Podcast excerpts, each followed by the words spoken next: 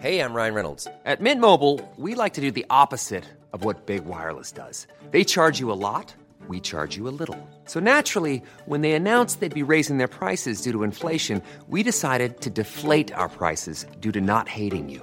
That's right. We're cutting the price of Mint Unlimited from $30 a month to just $15 a month. Give it a try at mintmobile.com slash switch. $45 upfront for three months plus taxes and fees. Promo rate for new customers for limited time. Unlimited more than 40 gigabytes per month. Slows. Full terms at mintmobile.com. Hi, I'm Daniel, founder of Pretty Litter. Did you know cats tend to hide symptoms of sickness and pain? I learned this the hard way after losing my cat, Gingy. So I created Pretty Litter, a health monitoring litter that helps detect early signs of illness by changing colors, saving you money and potentially your cat's life. Pretty Litter is veterinarian developed, and it's the easiest way to keep tabs on your fur baby's health right at home. Go to prettylitter.com and use code ACAST for 20% off your first order and a free cat toy. Terms and conditions apply. See site for details.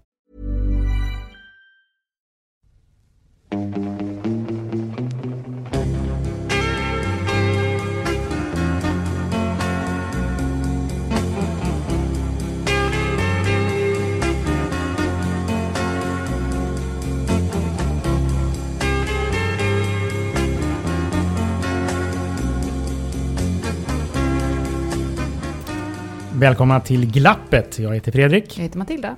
Du, eh, den här programserien vi gör om eh, barn.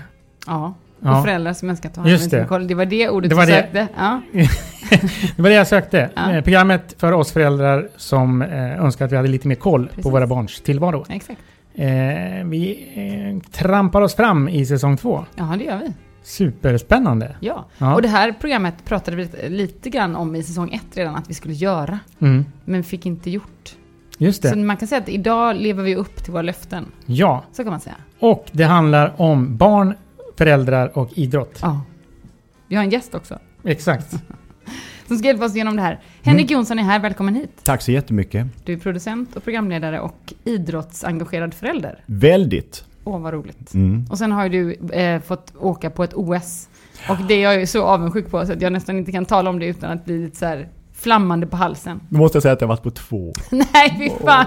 Det kan jag inte ta in. Aten 04 Är det sant? och Rio 12. Nej, 16. Ja, ja, precis. Jag var i London men jag fick ju inte prata om Nej. det med någon annan än min man. Så Nej, det. är ju lite mindre värt. Jag förstår. Ja. Och också varit inblandad i ett nytt program om eh, barn, eller flick, tjejer, flickor. Verkligen. Unga tjejer som lär sina pappor att rida. Man Mm. omkullkastar föräldrarelationen i det att papporna får, de stora starka kararna får lägga sitt öde i sina döttrars trygga famn. Eh, hur går det? Det går alldeles utmärkt. Det som är intressant är ju att eh, papporna i regel tror sig veta vad de ska göra. De har sett sina döttrar göra någonting väldigt mycket, ser att de älskar någonting. Och nu ska de försöka göra det och samtliga underskattar detta omedvetet. Så de måste luta sig mot sina barn och sen möter de den stora skräcken. Det är när de sätter sig på hästen och förstår hur mycket muskler och hur många saker som kan gå fel Mhm. och hur ont det kan göra och den enda man kan vända sig till är dottern som säger din jävla mes, hoppa upp igen. Just det. Är det så här vi borde ha det mer i idrotten generellt? Man kanske inte ska kalla varandra mesar mer i idrotten, men jag tror att man ska vara närmre den som försöker prestera och framförallt eh, vara med och försöka säga till när någonting blir dåligt så man inte fastnar i det och står och håller med. Ja, det var ju synd att du sköt utanför, det var ju synd snutte. Utan upp igen, skjut en gång till. Just det. Det finns ett sånt fint ordspråk som jag använder alldeles för ofta. Vad som skiljer en vinnare från en förlorare. Och det är att en vinnare reser sig upp bara en gång till. I alla lägen. I alla lägen. Ja, det är underbart. Eh, Just för att jag inte har så mycket koll eh, på det här ämnet. Utan jag, här, jag har uppfattat att det är ett samhällsproblem att liksom föräldrar ställer för höga krav på sina barn och de beter sig illa liksom, i olika sportsammanhang. Eh, så jag var tvungen att googla. Och då har jag kommit fram till två intressanta siffror. Eh, det stod så här att det fanns en forskningsrapport som skrev att var femte barn mellan 8 och 14 år eh, förlorar glädjen till sin sport tack vare liksom, pushiga föräldrar. Ja, det är för jävligt. Eller hur? Men då undrar jag så här, om man har ett barn eh, som har någon slags uppenbar talang och man märker att så här, det här, liksom, här finns det någonting. Ska man inte vara på dem då? Jo, man ska vara på sina barn när de idrottar och inte vill gå till träningen och försöka få dem att förstå att då får du göra någonting annat eller får du sluta. Eller så får vi komma överens om vi ska ha det. Jag tror att när man idrottar och det man ska pusha i är att nu har du bestämt dig för att spela fotboll. Mm. Nu går vi på träningen klockan sex på tisdag och på torsdag. Och så har vi match till helgen. Vill du inte längre vara med så får du sluta. Eller får du spela fotboll med dina kompisar eller börja i en förening där det inte gör så mycket när man kommer och går. Jag tror att faran med barn och idrott är att man har så bråttom att definiera vad man ska ha det till. Och att man tror att barnen ska bli professionella fotbollsspelare, om det nu är den idrotten man håller på med. Eller att de ska försörja släkt och familj med både stjärnglans och pengar. Medan problemet egentligen är ju att det är ju en ett barn per årskull som gör en landskamp i fotboll. Det finns vissa undantag. 71 i fotboll med Patrik Andersson och Björklund och Henrik Klasen. Eller 83 med Zlatan och. Andreas Isaksson och sådär. Men för att fråga, med, med din insyn i det här då. Eh, har det blivit eh, i ökande grad på senare tid med samhällsutvecklingen? Var det, var det inte likadant förr, om man säger inom situationstecken? Jag tror inte det, i det att idrotten har blivit så extremt mycket mer kommersialiserad och därmed är det större pengar och därmed så har idrottsutövarna ökat i status. Jag tycker fotboll är en bra referens i det för vi säger början på 80-talet så var det ju spelare som var professionella och så spelade de fotboll och sen skaffade de sig ett jobb. Nu så blev du en professionell fotbollsspelare, åker runt i världen och spelar. Sen kommer du hem och så flyttar du in på Djursholm eller du flyttar in på Östermalm. Du har en plats i det högre samhällsskiktet. Att vara en, en, en stor atlet anses vara något väldigt fint. Innan så var man ju korkad för att man inte hade gått i skolan eller var lite, man kunde driva med att Björn Borg bara läste Kalanka när han var ute på turneringar och inte läste finare Mm. böcker och ville utbilda sig. Så det finns ju ett, en allmän status som är mycket högre hos idrottare nu än det förr som du pratar om. Mm, mm.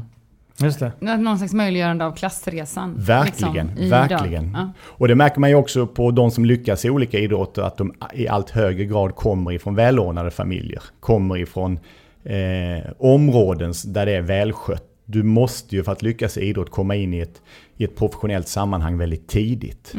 Och då är det ju barn i Stockholm, ofta från Bromma till exempel, eller Danderyd, Lidingö har jättefina fotbollsförutsättningar. Det finns ju fortfarande de som kommer från de tuffare områdena, men det blir väldigt mycket dyrare, väldigt mycket tidigare. Men jag tror också när man diskuterar barn, eh, problematiken i idrott i förhållande till föräldrar, att man alltid pratar om eliten, hur bra ska de bli?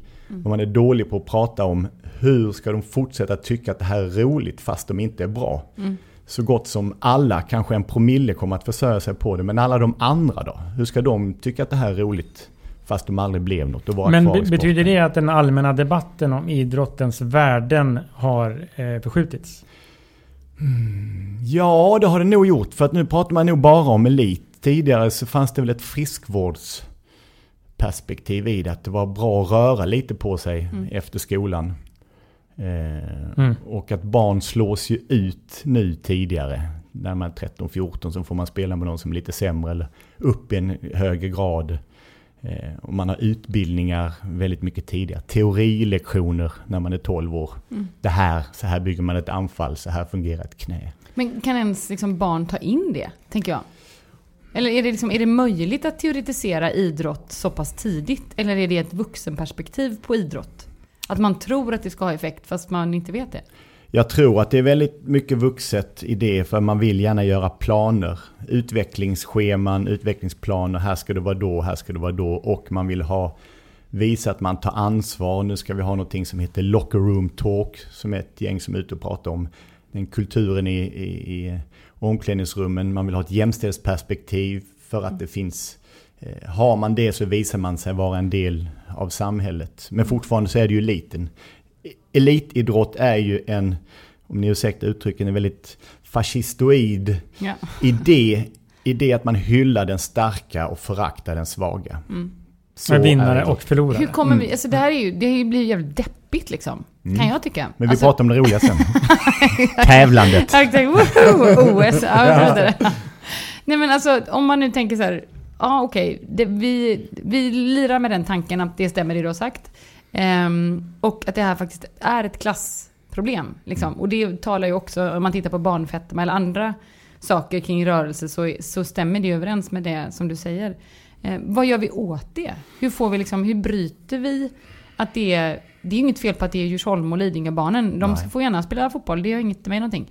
Men eh, att vi också får med de andra, för det tänker jag också är viktigt för hela samhället. Ja.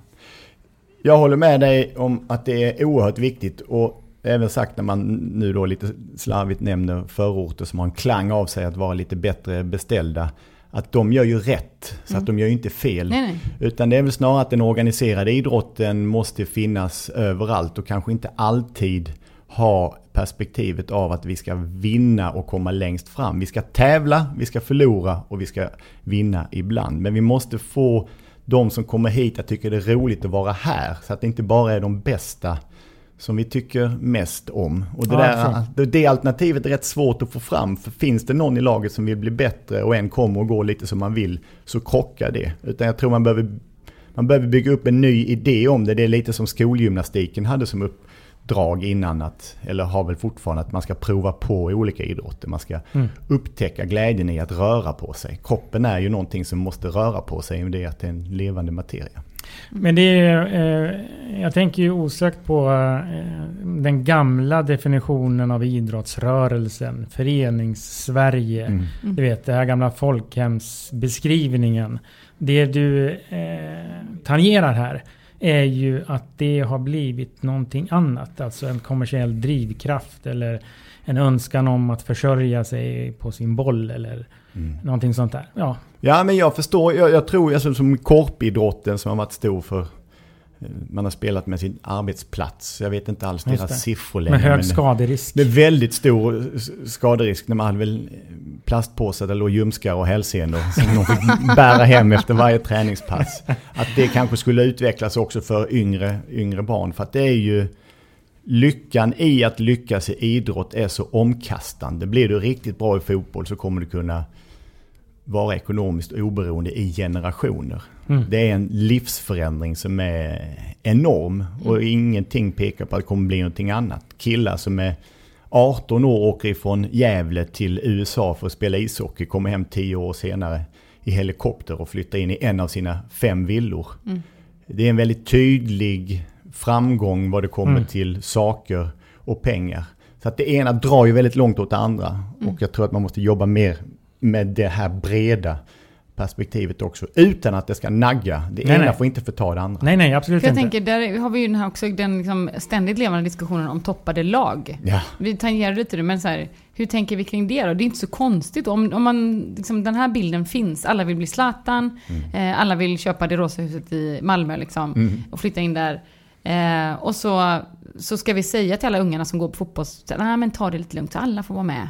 Det här ska Kalle och Pelle och Ahmed, alla ska, alla ska få vara med och spela, det är inget konstigt. Men alltså, hur får vi det där att gå ihop för barnen? Ja, det är jättekomplicerat. Det är oerhört komplicerat i det att tränaren lär dem en sak. Pappa oftast säger en annan sak. Och man kanske vill en tredje sak själv. Så spelar du fotboll för att pappa ska bli glad. Så att han ska tycka om dig, köpa saker till dig. Eller spelar du för att du tycker om att vara på träningarna för att träffa kompisar. Eller spelar du för att eh, det råkar lämpa sig så att grannen är tränare och kör ändå fram och tillbaka. Så av en praktisk anledning så kan du lika väl sticka iväg på fotbollen några gånger i, i veckan istället för att göra ingenting ting alls. Och det är ju det som är det svåra i hur man ska få ihop det här. Men vad jag tror det är viktigt är att man måste börja dela upp det. Så att man inte sätter regler som gäller alla i det som det nu har varit i vissa idrotter, att man inte får lov att vinna. Att man inte ska räkna. Det är det mest befängda jag har hört överhuvudtaget. Det är så dumt och Just så det. elakt mot de barn som tycker om att tävla och säga att ni är inte värda att tävla för ni är för unga, ni vet inte vad det här innebär. Mm. Jag är ju uppvuxen i radhusområden med många jämnåriga, vi tävlade ju allt. Man tävlade i vem som kunde cykla på bakhjulet längst, vem som kunde stå stilla med cykel längst, vem som kunde dricka ett glas mjölk fortast, vem som kunde spela fotboll. För vi tyckte om att tävla, för vi tyckte om att vinna och vi blev väldigt ledsna när vi förlorade. Och det är inte fel heller att bli ledsen. Det handlar också om att lära sig att ta, ta motgångar, men att skicka in fem killar i åttaårsåldern på varje sida med olika färger på tröjan och säga att vi räknar inte. Och när matchen är slut så det lag som har gjort flest mål, de bildar en ring och hoppar och firar och de andra inte. Men så säger man, nej, vi räknar inte. Fast jag tycker, för mig finns det ju någonting sympatiskt i det. Utifrån, om, du, om vi är tillbaka på min grundfråga, så här, hur, hur, liksom, hur får vi liksom botten och toppen att hänga ihop? Så, så är min filosofi snarare att alla barn utvecklas i olika tempo. Det finns ingenting som säger att bara för att du spelar med 08 i fotboll så är du så bra eller dålig som en 08 ska vara. Utan det kan ju vara så att det, liksom, ibland kanske 06 borde spela med 07 och ibland borde 07 spela med 0 vad, vad vet jag liksom. Eh, och, och där, alltså jag, jag kan absolut sympatisera att man ska få räkna vad man gör när man Jag, menar, mål. jag tänker att, Men jag tycker att det finns något- bordtennis till exempel blir väldigt komplicerat om man inte räknar. Ja, ja men absolut. Ja, jag, det blir jag liksom fattar det. slags, Nej, men det eh, jag vill komma åt, jag vill komma lite förbi räkningen. Jag kan, jag kan, jag, jag håller med om det. Okej, låt barn räkna om de vill räkna. Vad fan, absolut. Men just det här liksom, i, för vi pratar ganska mycket om det hemma hos mig. Eh, att, man, att man lär sig olika tempo, man lär sig olika saker. Det har inte liksom med vilken årskurs man är i skolan. Eh, min äldsta, hon var svinliten när hon lärde sig cykla. Jag tror att hon var tre och ett halvt liksom. Eh, men så finns det andra saker som liksom, hon har svårare för nu, som hon kanske inom situationstecken borde kunna. För att hon går i trean.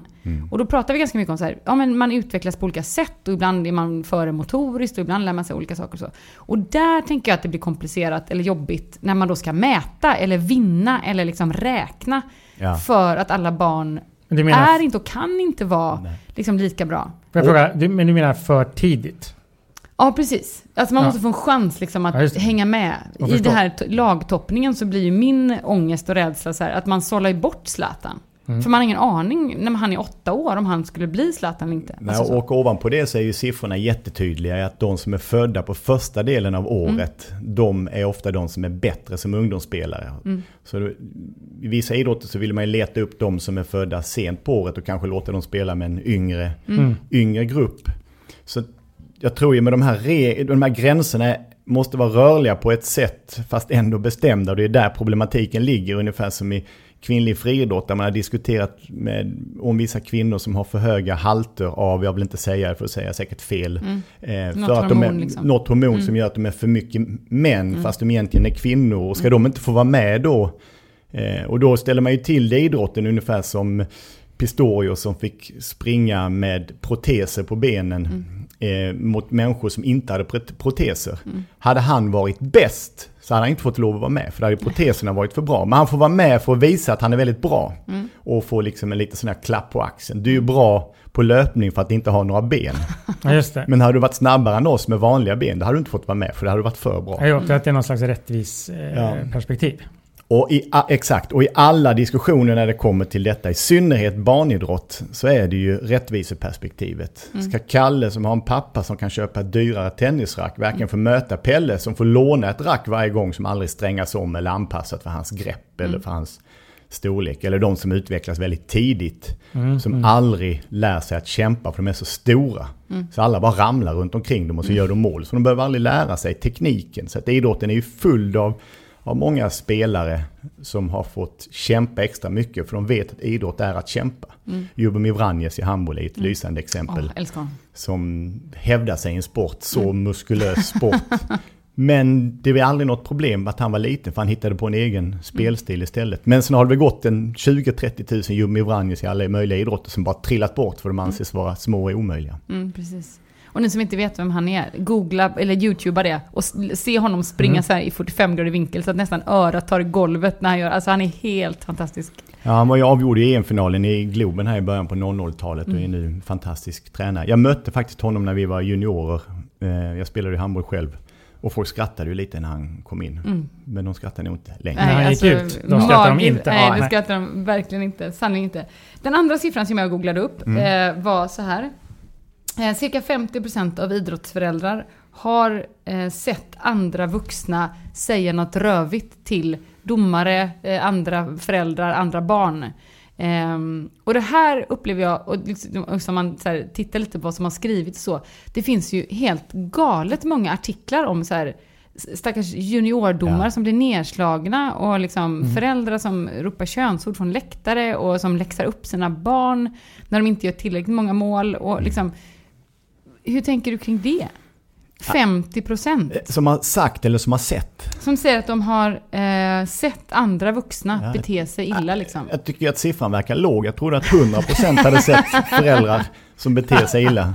För Kanske det, en gammal undersökning. det stora problemet med ungdoms och bar- barn och ungdomsidrott är ju föräldrarna. Som Mm. beter sig så fruktansvärt illa i bemärkelsen att de försöker göra arbetet åt sina barn. Och när man ser en vuxen man skrika på en domare som är 14 år och på t-shirten står det domarlärling och skriker för helvete är du blind eller?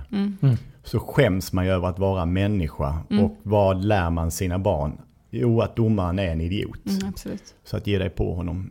Det där är ju ett problem som självfallet kan man säga att det är samhällets problem, bla bla bla, som är huliganer och sådär. Men det är idrottens problem. Idrotten måste kasta ut de föräldrarna därifrån och funkar inte det får de kasta ut barnen därifrån. Är det inte att straffa barn då? Jo, det är det. Men någon måste ju, konsekvensen annars är ju att barnet med en dålig pappa, vilket oftast är, är där och förpestar för de andra. Eh, och då får de hitta någon annan form av lösning på det hela. Förhoppningsvis kan ju pappan hålla sig därifrån. Eh, I bästa fall så kan han bli tyst. Men det går inte att ha sådana kvar för länge för att då blir det en acceptans till Mm. det. När vi spelade handboll så vet jag att eh, vi hade några föräldrar som skrek lite grann och den var inne eller den var ute eller vad Och vi betedde oss oerhört illa. Ja. Själva på planen för man visste att det var liksom ett krig. Och man får ju reagera, det får man göra på planen. Men inte förälder får inte göra det. Föräldrarna måste bli bättre. Föräldrarna kanske måste tvingas in i en utbildning. Jag vet att Färjestad ishockey har föräldrautbildning. Man talar om för föräldrarna att de inte får lov att filma på träningarna. Ni får inte prata med era barn under matcherna. Ni får inte lov att komma med egna råd till tränarna. Det låter ju som eh, högst eh, rimliga åtgärder och normer som man bygger kring aktiviteten. Ja, verkligen. Och framförallt att man talar om att det här är ett, ett problem. Mm. Och detta samtidigt, eftersom vi diskuterar så behöver vi inte ha svar på allt utan samtidigt, många av de som lyckas har ju ofta en förälder att tacka för att de körde hårt med dem. Jag Ja, det körde hårt eller är det typ körde? För jag tänker så här, väldigt, men alltså det, jag tänker att det är lite semantik, men jag är göteborgare så jag låter Mm. Ja. det liksom, det får passera. Men att för många, eller när jag tänker på, på människor i min närhet som, som liksom var sportiga eller Mm. som har blivit något, om man nu definierar att lyckas i sport eller kultur eller vad det kan vara. Då handlade det ofta om så här, jag hade en förälder som var där, oj förlåt, eller skjutsade mig till. Mm. Eller liksom, alltså är det verkligen köra hårt? Det har nog väldigt mycket att göra med vad det är för sport du håller på med. Mm. De som håller på i ridningen har kommit hela vägen utan föräldrahjälp. De är väldigt få. Ja. Jättefå. Det finns en dressyrryttarinna som heter Therese, Nil, Therese Nilshagen. Som verkligen har gjort det hela vägen. Hon har aldrig i hela sitt liv ägt en egen häst. Och hon är ju unik för detta. Men man kan ju se i fotbollen, om jag tar tillbaka till, jag producerar ju sommar i P1-program ibland och har gjort en hel del idrottsmän. Om man jämför till exempel eh, Kim Källström. Som hade sin pappa som fotbollstränare och fick träna med honom på skoltid. Själva, Örgryte tränar på en plan, IFK Göteborg på två planer dagtid. Kim Källström och hans pappa på en fjärde plan. Och bara mata Ja. och mata och mata. Men är det köra eller köra hårt? det är att köra hårt. Det tycker okej. Det är köra Ja. hårt. Ja. Och Kim spelade ju ishockey samtidigt. Mm. Och de sålde ju allt som fanns för att kunna fortsätta med detta. Som man kan sälja i idrottslag. Alltså schampon, t-shirtar, Ja. sälja lotter. Medan Henrik Larssons sommarprogram som jag också gjort. Han kom ju från en familj där eh, hans ena brorsa höll på med lite boxning. I övrigt fanns det ingen idrott. Men det var hans sätt Mm. att göra någonting och få ut någonting. Så han har ju spelat med ett driv i sig själv och hittade ledare i en klubb som då hette Högaborg. Eh, Och det var inte att de förstod att han var duktig, för han var ju aldrig med i ett Skånelag eller han hade aldrig spelat ungdomslandslagsfotboll. Han var ju aldrig en talang, utan det var ju när han var 18-19 som de förstod i division 3 att han med de här dreadsen, han gör rätt mycket mål. Han är lite tunn men han gör väldigt mycket mål. Min, eh, Thomas Fogde eh, känner jag sen BRIS-tiden också. Eh, han är ju skitnoga med att prata om att det absolut inte finns talanger. Det är Utan intressant. att det är, liksom, det är träning. Det är liksom han, jag har lyssnat på honom några gånger när han har föreläst och sådär. Och, och då är han liksom väldigt noga med att prata om att så här, det är ingen som har talang för att åka runt Nej, portar just i en slalombacke liksom, utan det handlar om att du tränar och övar. Och det är väl inne på som du egentligen började med, att köra hårt. Ja, ja, det, är jag två, det blir Med två olika tillfälle. skolor. Det finns någon sån här 10 000, eller 10, Mm. gör du bara 10 000 timmar så kommer det bli in helvete bra. Exakt, på vad du än gör de där 10 000 timmarna på ju. Mhm. Ja, att du Eller tränar liksom- rätt med ja, rätt tränare, med rätt boll i rätt, rätt sammanhang. Så att man inte lär in sig fel, för det är många som har, har gjort det också. Jag Men tror, det är ju väldigt många eh, barn som verkar skickliga och de har ju uppenbart inte eh, tränat 10 000 timmar. Nej, men de är ju bara bra i, i ett sammanhang med andra som inte heller har tränat så, Okej. så mycket. Men jag tror att talang är ju bra att ha när du börjar för att det blir roligare. Just det. Och förstår du att om jag tränar hårt så blir min talang större. Min fru Malin Bajard är ju typiskt en talangryttare som hade väldigt, som man tidigt har så en stor talang hos. Ovanpå det så är det det enda som hon har gjort från det att hon var barn till nu vuxen. Hon har ju ridit i landslaget i 30 år. Och det kan man ju inte göra på talang. Men det är en väldigt bra egenskap att ha för att då är det enklare att underkasta sig den träningen som ingen kommer undan, den som Thomas Fogde pratar om. Du kan inte sitta på krogen och sen gå till träningen. Utan du måste ha värden, du måste ha träning, du måste väl ligga med i utvecklingen. Och du måste se till så att du har en infrastruktur runt, runt om det. Även i lagsporten när du kommer upp hela vägen. Jag hörde Neymar hade 200 personer med sig på fotboll, på OS. Som bara jobbar med honom och hans liksom commercial rights och grejer.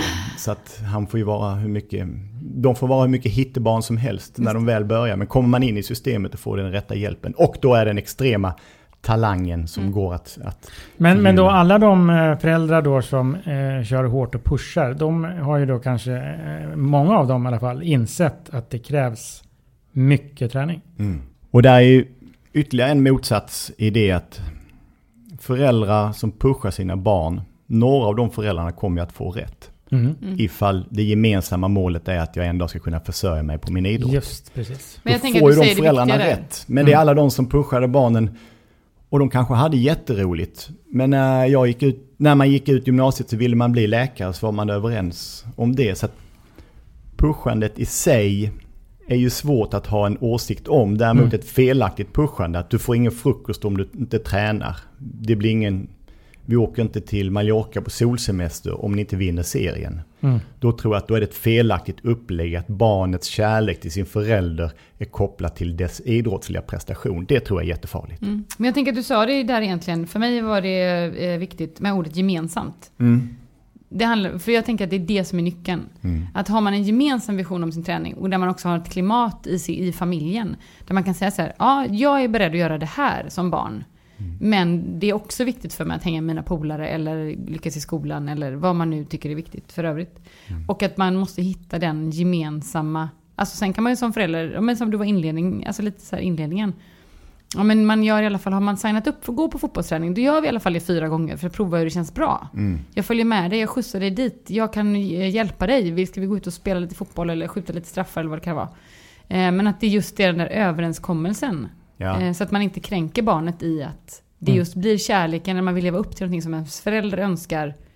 För då går det alltid åt skogen. Ja. Förr eller senare tänker jag. Och, och att, precis, och att man heller inte å andra sidan inte blir rädd för att ställa krav. Jag har ju två söner som idrottar. Den äldste som är 12 spelar handboll och han som är 8 spelar fotboll och handboll. Och jag kör dem med glädje till båda delarna. Men de måste ha sina grejer på plats. Kommer man och sätter sig i bilen och inte har några fotbollsskor så måste du hämta dem för annars kan inte jag köra. Och jag kan inte gå och hämta dina fotbollsskor om du ska träna. Det du kan göra för att respektera att jag hjälper dig, det är att vara okej. förberedd, du har dina grejer på plats, inget skosnöre av, inget benskydd saknas. Och eftersom jag då är väldigt förtjust i handboll själv så den äldste sonen, vi pratar ju mycket handboll. Vi står i trädgården och matar mycket passningar och skott. Jag var ju målvakt när, när jag spelade och han tycker om att skjuta så att det kan vi göra. Och det är inte, men jag får ju heller aldrig, vill inte han så vill inte han. Det får inte bli min karriär eller min, mina brustna drömmar som ska uppfyllas genom honom. Så att det är ju ett, det är ju, det är ett ansvar som måste tas på bägges, på bägges, och bägges vägnar. Att jag som vuxen bestämmer över dig som är barn för att jag är din förälder tills dess att du är myndig och får bestämma själv. Så att jag måste ju måste ju sätta gränser även där på samma sätt som hur dags ska man gå och lägga sig och vad får man äta till frukost. Vad heter det? Eh, idrotten är ju också en arena för att lära sig eh, regler, normer. Hey, it's Danny Pellegrino from Everything Iconic. Ready to upgrade your style game without blowing your budget? Check out Quince. They've got all the good stuff shirts and polos, activewear, and fine leather goods, all at 50 to 80% less than other high end brands. And the best part? They're all about safe, ethical, and responsible manufacturing. Get that luxury vibe without the luxury price tag. Hit up quince.com slash upgrade for free shipping and 365 day returns on your next order. That's quince.com slash upgrade. Hold up. What was that? Boring. No flavor. That was as bad as those leftovers you ate all week. Kiki Palmer here, and it's time to say hello to something fresh and guilt-free. Hello Fresh. Jazz up dinner with pecan-crusted chicken or garlic butter shrimp scampi. Now that's music to my mouth. Hello Fresh. Let's get this dinner party started. Discover all the delicious possibilities at hellofresh.com. Imagine the softest sheets you've ever felt. Now imagine them getting even softer over time. That's what you'll feel with Bowl and Branch's organic cotton sheets. In a recent customer survey, 96% replied that Bowl and Branch sheets get softer with every wash. Start getting your best night's sleep in these sheets that get softer and softer for years to come. Try their sheets with a 30-night guarantee. Plus, get 15% off your first order at bowlandbranch.com. Code BUTTERY. Exclusions apply. See site for details. Hur man beter sig och så vidare. Eh, hur mm, var du som eh, idrottsungdom? Eh, Jag var hemsk. Verkligen. Jag tror att jag är den yngste som fått ett rött kort på dåligt uppträdande. Det var ändå målvakt och bara... Och sen min bästa kompis, eh, han fick det året efteråt. när Han gav finger till domaren och kallade honom för bondpitt. Vad gjorde du? Eh, Jag sparkade iväg bollen två gånger och så skrek jag på honom. I bara ren frustration. Jag minns det oerhört tydligt att jag var i ett tillstånd av fullständig desperation. Vi höll på att förlora en match. Han och jag var sen även avstängda från Skånelaget. På dåligt uppträdande för att vi hade långt hår och snusade. Så att vi, men man har ju lärt sig i gruppen, det var ju aldrig gruppen som vi ifrågasatte, det var aldrig gruppen som vi gick emot. Vi var ett oerhört starkt lag som vann, vi var duktiga. Och vann vi inte, eller skulle någon slå oss, då skulle det kosta på. Vi var väldigt drivande och den gruppkänslan kan jag ibland känna igen när man hamnar i en redaktion till exempel, gör tv-program att nu gör vi det här tillsammans. Vi ska inte titta på varandra och säga eh, platsar du det här gänget? Är du det bästa på den här positionen? Nu är det vi. Nu är det bara vi. Och jag tror att där har idrotten en jättemöjlighet att uppfostra barn genom att göra det genom att göra det bättre än hur vi hade det. Där tycker jag idrotten tar ett större, eh, större ansvar än innan. Att man, alla behöver inte bli elitidrottare, man, men man kan bli en bättre människa. Man kan un- inordna sig i en grupp, man kan ta sitt ansvar. Det det. som jag upplevde faktiskt första gången, jag tillhör väl de sent utvecklade som Matilda pratade om. När jag gjorde lumpen, när jag helt plötsligt förstod poängen av att passa tider, Mm, bädda sängen, ha grejerna i ordning. Jag, hade, jag, jag gjorde det emellanåt för att jag inte ville ha skäll tidigare. Men jag förstod aldrig poängen i det. Nej, men eh, sent skall syndaren sona. Verkligen. Och jag Eh. kan alltid skylla på att jag är född 22 december. Så det är liksom Ja. inget proffsmaterial i mig. Så därför tittar jag på sport hela tiden och Mm. utövar inte så mycket. Men, men eh, jag har ju jobbat i det militära. Man kan inte tro det. Mm. Nej, men eh, det är sant som officer. Oj. Och då hade jag en, en chef som sa så här. Eh, eh, titta gärna i eh, de här värnpliktskorten. Eh, vad de sysslar med på fritiden. För då kan man bilda sig en uppfattning. Eh, elitidrottsmän inom fotboll och hockey är dåliga på att ta personligt ansvar. Intressant. Därför att det är andra som eh, servar. Väldigt intressant. Och jag tror att eh, han hade en liten kanske Vet du poäng. vad, jag gör det här nu för tiden. Det här har jag kört på dig. Mm. Nu, nu kommer du få en flashback nu när det jag ska berätta. Det, det handlar om att hästtjejer är ju Mm. de man ska anställa. Absolut. Det är en tes jag har. Så här, de är vana att gå upp tidigt, de mockar skit, de har hand om djur som är asstora och väldigt bestämda och får kontroll över dem. Kommer du ihåg att jag har sagt Ja, det till dig? Ja, jag det. Så det har jag som så här, när jag eh, lyssnar och människor frågar mig om jag har tips på folk och så. Så är jag så här, "Ja, jag har några hästtjejer som jag skulle vilja rekommendera Ja, just det. Men ba- ba- till eh, bra jobb. Och jag tror verkligen Jag på tror det. också det. Eh, Men jag tror, verkligen. jag tror också så här, för att jag sa till honom så här, ja fast de är också väldigt bra team players. Mm. De är bra på att samarbeta. Det är möjligt. Mm. Men utan ansvarskänsla blir det platt fall. Ja, det där är ju väldigt intressant. Det är det med fotbollsspelare och hockeyspelare som har svårt att få ordning på sitt liv efter det att de, de slutar. De är ju så oerhört omhändertagna. I de absolut största fotbollsklubbarna så tar man ju blodprov varje dag. Man mäter allt, allt, allt, allt. Och sen äter de fel så sätter man in en kostrådgivare. Gör man det, du behöver i princip inte kunna klockan för att spela i, i ett lag som Barcelona för att ta ett, ett tydligt exempel. Och den ansvarslösheten tar sig, att komma själv med den ut i det civila livet är ju farligt. Jag vet ju när du slutar, om man, när du, när man slutar som NHL-spelare så får man ju eh, äktenskapsrådgivning och det fanns ju en siffra att de som slutade i NBA, basketspelarna, hälften av dem går i personlig konkurs och skiljer sig inom tre år eller någonting. För att du står där utan det enda som du kan med, och anses vara någonting. Fast du inte är det längre. Oj. Eh, Att det är såklart en oerhört stor identitets eh, förändring. Som, Men som finns det en till. risk att det här går ner i åldrarna för tidigt? Ja. I ungdomsidrotten? Ja, det tror jag. Det är ytterligare något eh, faktiskt som man borde ha med. Hur mycket ansvar man delar ut till spelarna. Man pratar ju ofta om ledare i lagen. Man kan inte ha för många ledare.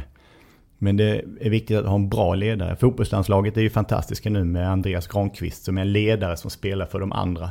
Vår tidigare ledare, Zlatan, spelade ju för sig själv. Och de andra skulle spela för honom. Det var ju väldigt tydligt. Nu har man en spelare som på pappret inte alls är närmelsevis i närheten av hans meriter. Men som leder ett lag på planen. Just det. Man vet vad man ska göra. Och jag vet inte om det går att sätta ut 11 sådana ledare. Så du behöver nog dem utan ansvar också när man säger till en. Du ska springa rakt här fram och tillbaka. I 90 minuter. Ställ inga frågor, gör det. Men det finns någon sån här speciellt eh, spännande historia om Zlatan. Eh, på det här temat lite grann. Mm. Eh, man frågade om vad har du för relation till dina tränare? Då sa han, jag lyssnar. Jag lyssnar inte. Mm. Jag lyssnar. Jag lyssnar inte. Jag lyssnar. Jag lyssnar inte. Därför att eh, risken är att man lyssnar för mycket på tränaren så blir man som alla andra. Så är det ju verkligen. Och så är det ju inom allting. All form av uttrycksverksamhet. Men jag tror ju att om du ska kunna spela riktigt bra frijazz. Som Esbjörn Svensson, som jag lyssnar mycket på för tillfället. Han var ju en fantastisk pianospelare. Och när han är som allra bäst och släpper sig själv helt fri. Då kommer han på en nivå som ingen annan kommer upp i. Och jag tror att lyssna på tränaren och fundera lite på vad du vill säga. Men förstör inte för laget för att du tror att du är bättre. Det är, upplever jag när jag tittar på ungdomsfotboll nu att det är alldeles för många som, okej, jag hör vad du säger tränaren, men jag har en större plan för det här. När åttaåringen spelar fotboll så har de ju ett problem, det är att de inte passar. För alla ska bara finta två spelare till Och göra mål. och göra mål. Och alla vill ju göra mål också. Att Okej. man spelar inte i ett lag, man tillhör ett sammanhang. Och där kan man ju prata om Zlatan hur mycket som helst, men det är ju ett unikum. Det är ju, man ska nog vara försiktig att försöka härma eller kopiera för mycket av hur han har byggt upp det. För att den, vi har fått fram en sån fotbollsspelare på tusen år. Det lär dröja ungefär lika länge till nästa, nästa kommer. Men, men eh, i det här konkreta exemplet då, Mm. att man passar för lite, alla ha mål. Hur, eh, om vi då går tillbaka till dig igen, Mm. nu när du är eh, sportförälder. Mm. Hur, eh, hur är du då? Jag är nog ganska så kluven i det där. För jag är ju pappa till min son och vill ju hans bästa. Jag ser att han är arg över att, han inte att de andra inte passar. Sen ser jag att när han får bollen så passar inte han heller. Och då är ju frågan, om han inte passar och gör mål. Ska jag då säga till honom, du borde ha passat. Eh, eller när han passar och den som får bollen skjuter utanför. Ska jag då säga, skjut själv nästa gång. För jag Mm, ser det- ju en grej rent idrottsligt. Och jag ser, är ju en förälder samtidigt. Så där är ju, det där är jättesvårt och jag vill inte på något sätt säga att jag gör rätt. Jag ser ju till hans intressen. Men det innebär ju att eh, den här frågan om att vara sportförälder är mer komplicerad än vad man på ytan ser. Den är jättekomplicerad. Den är så komplicerad så att om man ska lyckas elitmässigt i idrott så måste någon vuxen människa tidigt vara nära atleten för att man ska göra rätt. Annars är det lätt hänt att man förlorar väldigt många viktiga år från det att man, i synnerhet när man går från barn in i puberteten och kommer ut som en vuxen man eller kvinna på andra sidan. Då måste du ha vuxna människor runt omkring dig. Man kan inte begära att någon ska uppfinna en egen idrottskarriär. Elitidrott är alldeles för långt utvecklad för att man sitter ju inte hemma och blir hjärtkirurg heller genom att läsa böcker för man är så vansinnigt intresserad. Man måste vara bland de som är bäst. Det är ju, är ju komplicerat. Men å andra sidan, är det glädjen och kärleken till sporten som de, som de ägnar sig åt så ska man se till så att det är det, det de gör. Men det är Mm. svårt, det är jättesvårt. Det är svårt att säga till nioåringar att man gör det här för att det är roligt. Mm. Men jag tänker att där, vi, har ju, liksom, vi har ju varit där och pillat lite. Och att det ändå måste vara lusten någonstans. Ja. Alltså även om det är liksom, du ska drivas mot någonting eller om det är din dröm som barn. Så måste du ändå, alltså den dagen tänker jag, apropå Carolina Klüft som är helt fantastisk, är att prata om det. Eh, det här med lust eh, och liksom att vinna. Där hon ju kommer från ett helt annat håll. Och liksom tog OS-guld i, i sjukamp flera gånger om. Och sen när det var dags för London så var nej men jag, jag tror jag tar längdhopp. Och den liksom samlade presskåren och tyckarkåren i Sverige var så här, du är så jävla korkad! Är du säker på att du tar guld i längdhopp? Och hon bara, nej jag är inte säker på att ta guld i längdhopp. Men fan det är roligt, jag är trött på sjukamp. Så jag tänker att alltså, Det där är oerhört fascinerande. det är oerhört fascinerande. Och det är när idrottsmän som man vet om, nu säger jag män hela tiden, men jag menar kvinnor också. Hela tiden, alla är överens om att du kan bara lyckas om du har ett eget driv. Och när de har ett driv och lyckas så exceptionellt som Carolina Klüft gjorde. Och sen känner nu är inte det roligt, nu ska jag göra någonting annat. För nu ska jag se detta. Och alla har skrattat åt henne när hon har sagt, men jag gör detta för utmaningen. Jag gör detta för att jag tycker det är roligt att se om jag klarar av det. Jag tycker det hon har sagt någonting om och om och om igen i flera år. Och sen när hon agerar ut efter det så får hon kritik. Varför slutar du med det? Det är ju likadant som med Björn Borg. Som vigde hela sitt, sitt liv till att spela tennis och sa att han skulle bli bäst i världen. Och när han var bäst i världen, då slutade han att spela. För det, var inte, det fanns ingen anledning att spela längre. Och det där är intressant när en elitidrottsman bryter ackordet. Det finns ett fint exempel i, i handbollen med en kille som heter Kim Ekdahl Durey från Lund som var jätteduktig pojkspelare och sen skulle han bli proffs. Eh, och då blev han det först i Frankrike ett år och sen i Tyskland. Och blev en av de bästa spelarna i Bundesliga. Vann Bundesliga. Eh, tjänade jättemycket pengar och slutade spela handboll för att han tyckte att eh, han ville göra någonting annat. Han var sugen på att resa runt jorden. Och då började det spekuleras i att, jaha, är det för att han ska torka ut sitt kontrakt så han kan gå till en annan klubb eller han Ska han börja spela med ett annat land? Det finns i handbollen köper man ibland upp spelare så får de byta pass. Man utgick från att hans driv var att fortsätta idrotta. Man hörde vad han sa men förstod inte när han sa jag har aldrig tyckt det varit speciellt roligt att spela handboll. Jag har aldrig, jag har aldrig liksom kämpat eller drömt om någonting. När vi väl är på planen då är det kul. Men allt annat runt omkring, träna, bussresor, så jävla tradigt. Nu fyller jag snart 30, nu tänker jag åka jorden runt. Så han köpte en liten kolonilott i, i Lund och ställde sina väskor där och jag följer honom på Instagram. Och han var i Liberia sist jag såg en, såg en bild och åkte, åkte runt och gör saker. Har dessutom utbildat sig till psykolog samtidigt för han tycker man har så oerhört mycket fritid som professionell idrottare. Ja. Och är det inte just de här, liksom, om man nu tänker på vilka liksom, atleter vi har nämnt i det här programmet, är det inte just de där som vi måste plocka ner igen för att komma rätt från början? Alltså om vi pratar mindre om Zlatan som är ändå är någon slags unikum och har gått en väldigt liksom, hård väg. Liksom, kötta på ute på fotbollsplanen dag och natt. Liksom. Är det inte då jag tänker att vi hamnar rätt? Det ska vara lustfyllt, absolut. Om du har potential, jajamän. Alltså, att det finns mycket mer i det där coachande föräldraskapet kring hur känns det för dig? Hur, hur verkar det här? Och i Du menar bredda perspektivet på idrottens värde? Ja, och du var inne på det från början också Henrik. Du sa... Eh, det måste vara roligt fast de aldrig ska, att det aldrig ska bli bra. Ja, Alltså att, att alltså komma tillbaka till att, att idrott är kul. Mm. Eh, och sen är det klart, som du säger, ska man ju också som förälder eller annan ställa krav i att ska du spela fotboll, ska du ha fotbollsdagarna med dig. Det tycker jag är liksom, det är ju som en härlig det del av låter som ett uppfostran. eh, Liksom. hygienkrav på något vis. Man Ja, ska gå ut på men- en fotbollsplan att Ja. man har skorna mest. Ja, men- Ja, men att man inte som förälder hämtar dem. Jaha, utan just den okej. där, alltså det ändå finns en så här, ett, ett ansvarstagande Mm. i det där. Just Gå och lägga sig tidigt och äta ordentligt exakt. innan man går och lägger sig. Precis. Och det där är ju, jag tror att det viktiga handlar om, och det svåra är att själva försöka identifiera hur mycket vill den här individen hålla på och varför.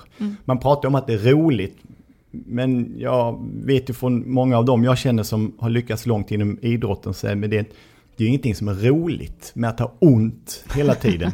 Konstant ångest av att leverera på ett högt ställd förväntan. Att varje dag intervjuas om din form. Varför har du inte gjort mål? Varför inte... Det är ingenting som är roligt. Det är ett tillstånd som när man saknar, som när man slutar så saknar man det hela tiden.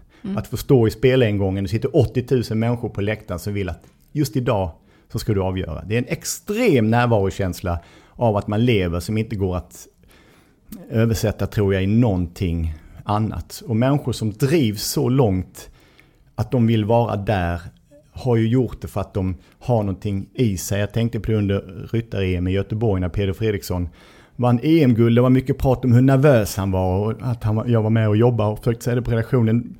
Han är inte nervös, han är precis där han vill vara. Han vet exakt vad han ska vara för det är detta han har gått igenom. Att på söndag klockan 10, då är jag i final. Då rider jag en runda.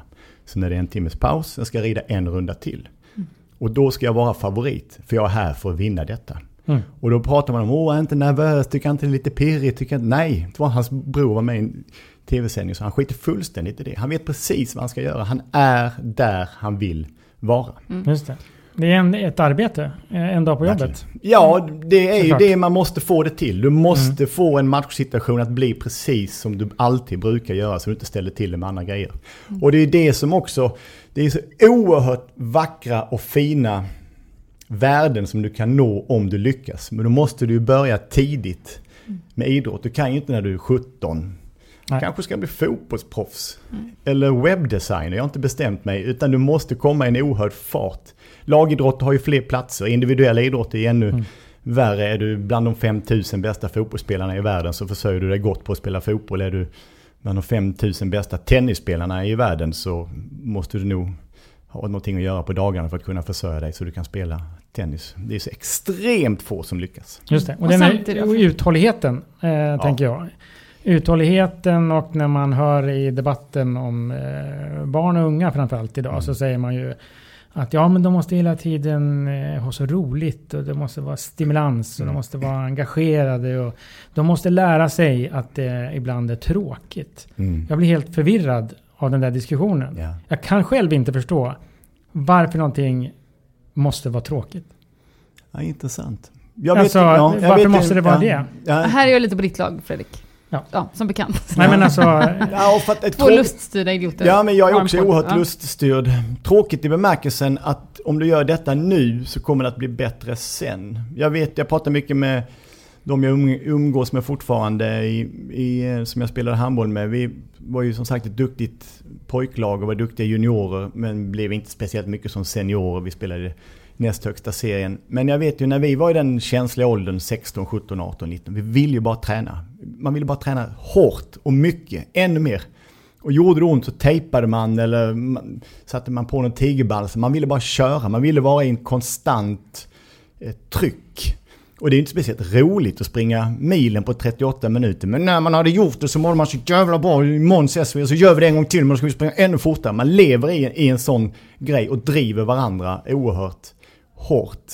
Och det är inte roligt. Det är därför det är inte så haha vad skojsigt det här ska bli att spela fotboll. Det är ju väldigt ångestrelaterat. Vet jag alla elitidrottsmän, ja nog alla som jag har haft att göra med, kan relatera till ångesten över att hålla på med, med det man gör i den här ständiga pressen och att hela tiden vara rädd om kroppen samtidigt som du utsätter dig för extremt stor fara.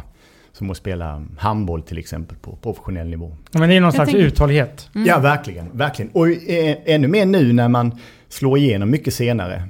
Förr om åren så kunde man slå igenom tidigare. Mats Wilander var ju 16 år när han var franska öppna i tennis. Nu är man ju 26, 27 när man börjar klättra i tennisrankingen. Och i ridning är det också. Vad gör du liksom under den perioden från gymnasiet till du ska bli en idrottsmänniska?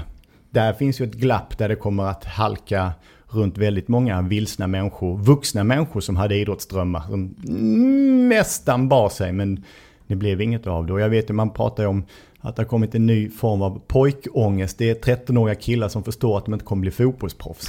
Mm. För när man är 7-8 då gör man en lista på vilka klubbar man ska spela i. Och gärna i hur många säsonger. Två år i Milan, tre år i IFK Norrköping. Mm. Sen vill jag nog vara i Spanien lite. Och sen när man är 13 så fattar man att det här kommer ju aldrig hända. Mm. Vad fan, vem, varför är det ingen som har sagt det till mig? För jag tänker att vi, att vi måste ta tillbaka det. Nu har vi varit ute och, och mm. liksom lirat i elitsvängen fast det är egentligen inte där vi vill vara. Nej men det är ändå, det är ändå jätteintressant därför att ja, det är den målbilden som driver ja. föräldrar ja, och barn tills de ibland är Och, och där jag i hemlighet egentligen också vill vara. jag, jag, tror att, jag tror att det är allas gemensamma hemlighet. Absolut. Om inte jag kan göra det så kan i alla fall mina barn göra det. Eller hur? De ska, de ska få chansen. Ja, men nu, för jag ska bara dricka en öl. Ja, jag ska bara ge dem förutsättningar att jag skjutsar, jag fixar. Mm. Men jag måste ställa en så konkret fråga eh, också till dig som idrottsförälder.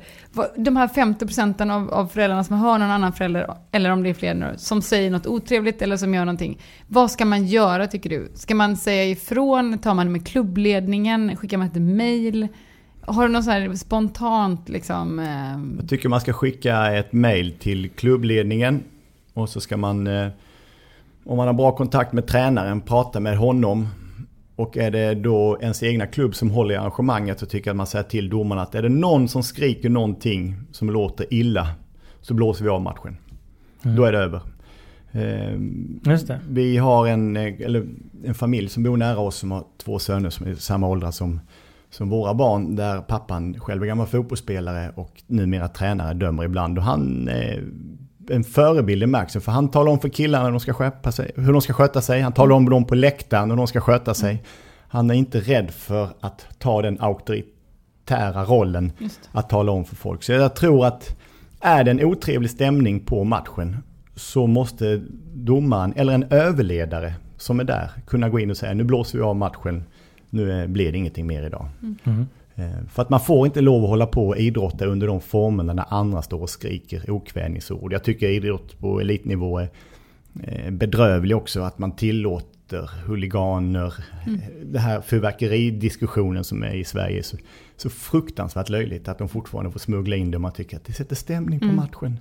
Ja men det driver väl också norm och kultur och Verkligen. så vidare. Ja, man har kommit hyfsat man har blivit av med huliganer i England och jag har varit på fotboll där och då sitter det klistermärken liksom. Mind your language. Det mm. finns barn som är här, du behöver inte kalla dem för, för nedsättande ord, motståndarna och, och så vidare. Och så skyller man på, man måste få reagera. Ja det måste man, men man måste också få vara människa och vara en, någon, någon, form av förebild. Absolut. Mm. mm. Just det. Du, hur har vi det med den här listan? Ja, vi summerar alltid på slutet. Mm. Jag misstänker ja. att den kommer att bli lång. Den kommer att bli så lång. Alltså, jag hade ju kunnat stå här resten av dagen. Vi Men ens, får... kommer, vi har inte ens nämnt Vinterstudion. alltså, Va? alltså vi har fan inte ens... Ja, det, är så, det är så dåligt. Eh, bakläxa till mig själv. Eh, eh, så här skulle jag sammanfatta. Nu ska jag alltså sammanfatta vad vi har pratat om Henrik. Så nu får du, du får protestera på slutet. Mm. Eh, jag tycker att Eh, jag vill eh, säga att den första punkten, jag måste bara läsa igenom vad jag har skrivit. Den första punkten som vi faktiskt har varit inne på och som jag tycker är helt avgörande i det här poddavsnittet är ta reda på ditt barns varför. Ja. Varför vill barnet sporta? Varför vill ha barnet valt en viss sport? Prata gemensamt om eh, nu kör vi det här ett halvår, vi testar, hur känns det? Det är ett träningar två dagar i veckan, då vet du det, då signar vi upp på det, då kör vi två månader och testar, sen kan vi utvärdera. Men att göra en gemensam plan och fundera på barnets varför. Eh, nummer två som jag skulle vilja eh, prata om eller nämna, det är att det ofta är vi föräldrar som är problem, problemet Eh, när det kommer till idrott. Det är vi som pushar för hårt, eller det är vi som säger dumma saker, eller det är vi som inte kan bete oss som vuxna. Och att här behöver idrotten på något sätt kanske hjälpa till att uppfostra oss genom föräldrautbildningar eller annat. Och där tycker jag också man kan fundera över så här, hur är du som förälder och hur reagerar du på andra föräldrar som inte liksom, uppför sig okej. Okay. Eh, det tycker jag känns viktigt. Eh, och nummer tre, att det ändå någonstans måste vara kul. Alltså jag tänker ändå det. Oavsett om man är Zlatan eller Carolina Klüft så tror jag någonstans börjar det en lust. Och vi behöver fundera över hur får vi tillbaka lusten eh, hos alla barn att idrotta. Inte Mm. bara de barnen som har föräldrar som kan pusha dem eller vara de där vuxna som kör hårt med en. Och, Känns det rimligt eller? och Ja. den fjärde lägger Och jag den till. fjärde- Ja, åh, ska, du- det är första gången Ja, men nu i eh, glappets poddhistoria. Ja. kliver jag in Ja, varsågod. och eh, tar upp det här med att det är okej att räkna. Det är till och med bra att räkna. Mycket bra. Mycket Annars så bra. blir det lite platt fall in, inom eh, idrottens grundhörnstenar. Annars lärde du dig aldrig att förlora. Nej, Just det. precis. Just det. Då måste vi ta, ta emot, vi som föräldrar måste ta emot våra barn när de förlorar och lära oss dem att det är okej. Mm. Så är vi överens om jag då säger att problemet med barn som tävlar är de vuxna. Ja. Mm. Jättebra. För det var det Fint. viktigaste av allt. Du hade- en bra punkt till där som, eh, vad var din punkt nummer två? Min punkt nummer två var att det var föräldrar som är problemet. Ja, ja nej men du vet jag, punkt det var, förlåt. Så vi, är, så vi är överens om att problemet med barns tävlande är de vuxna. Mm. Och att eh, det måste finnas ett ställe för barn som vill idrotta bara för att det är kul. Ja. Att få lov att göra den idrotten där också. Ja, Så att inte alla ska drivas åt att bli bättre hela tiden. exakt. Bra. Bara luststyrt. Kan man kolla Fantastiskt. på dokumentären om Carolina Klüft så kan man njuta. Ja, Ja. härligt. Eh, tack så mycket. Ja, tack Henrik. Ja, det var väldigt trevligt att få vara här. Tack så Ja, mycket. Tack. tack själv. Vi hörs. Och eh, tack du. Hej då. Hej.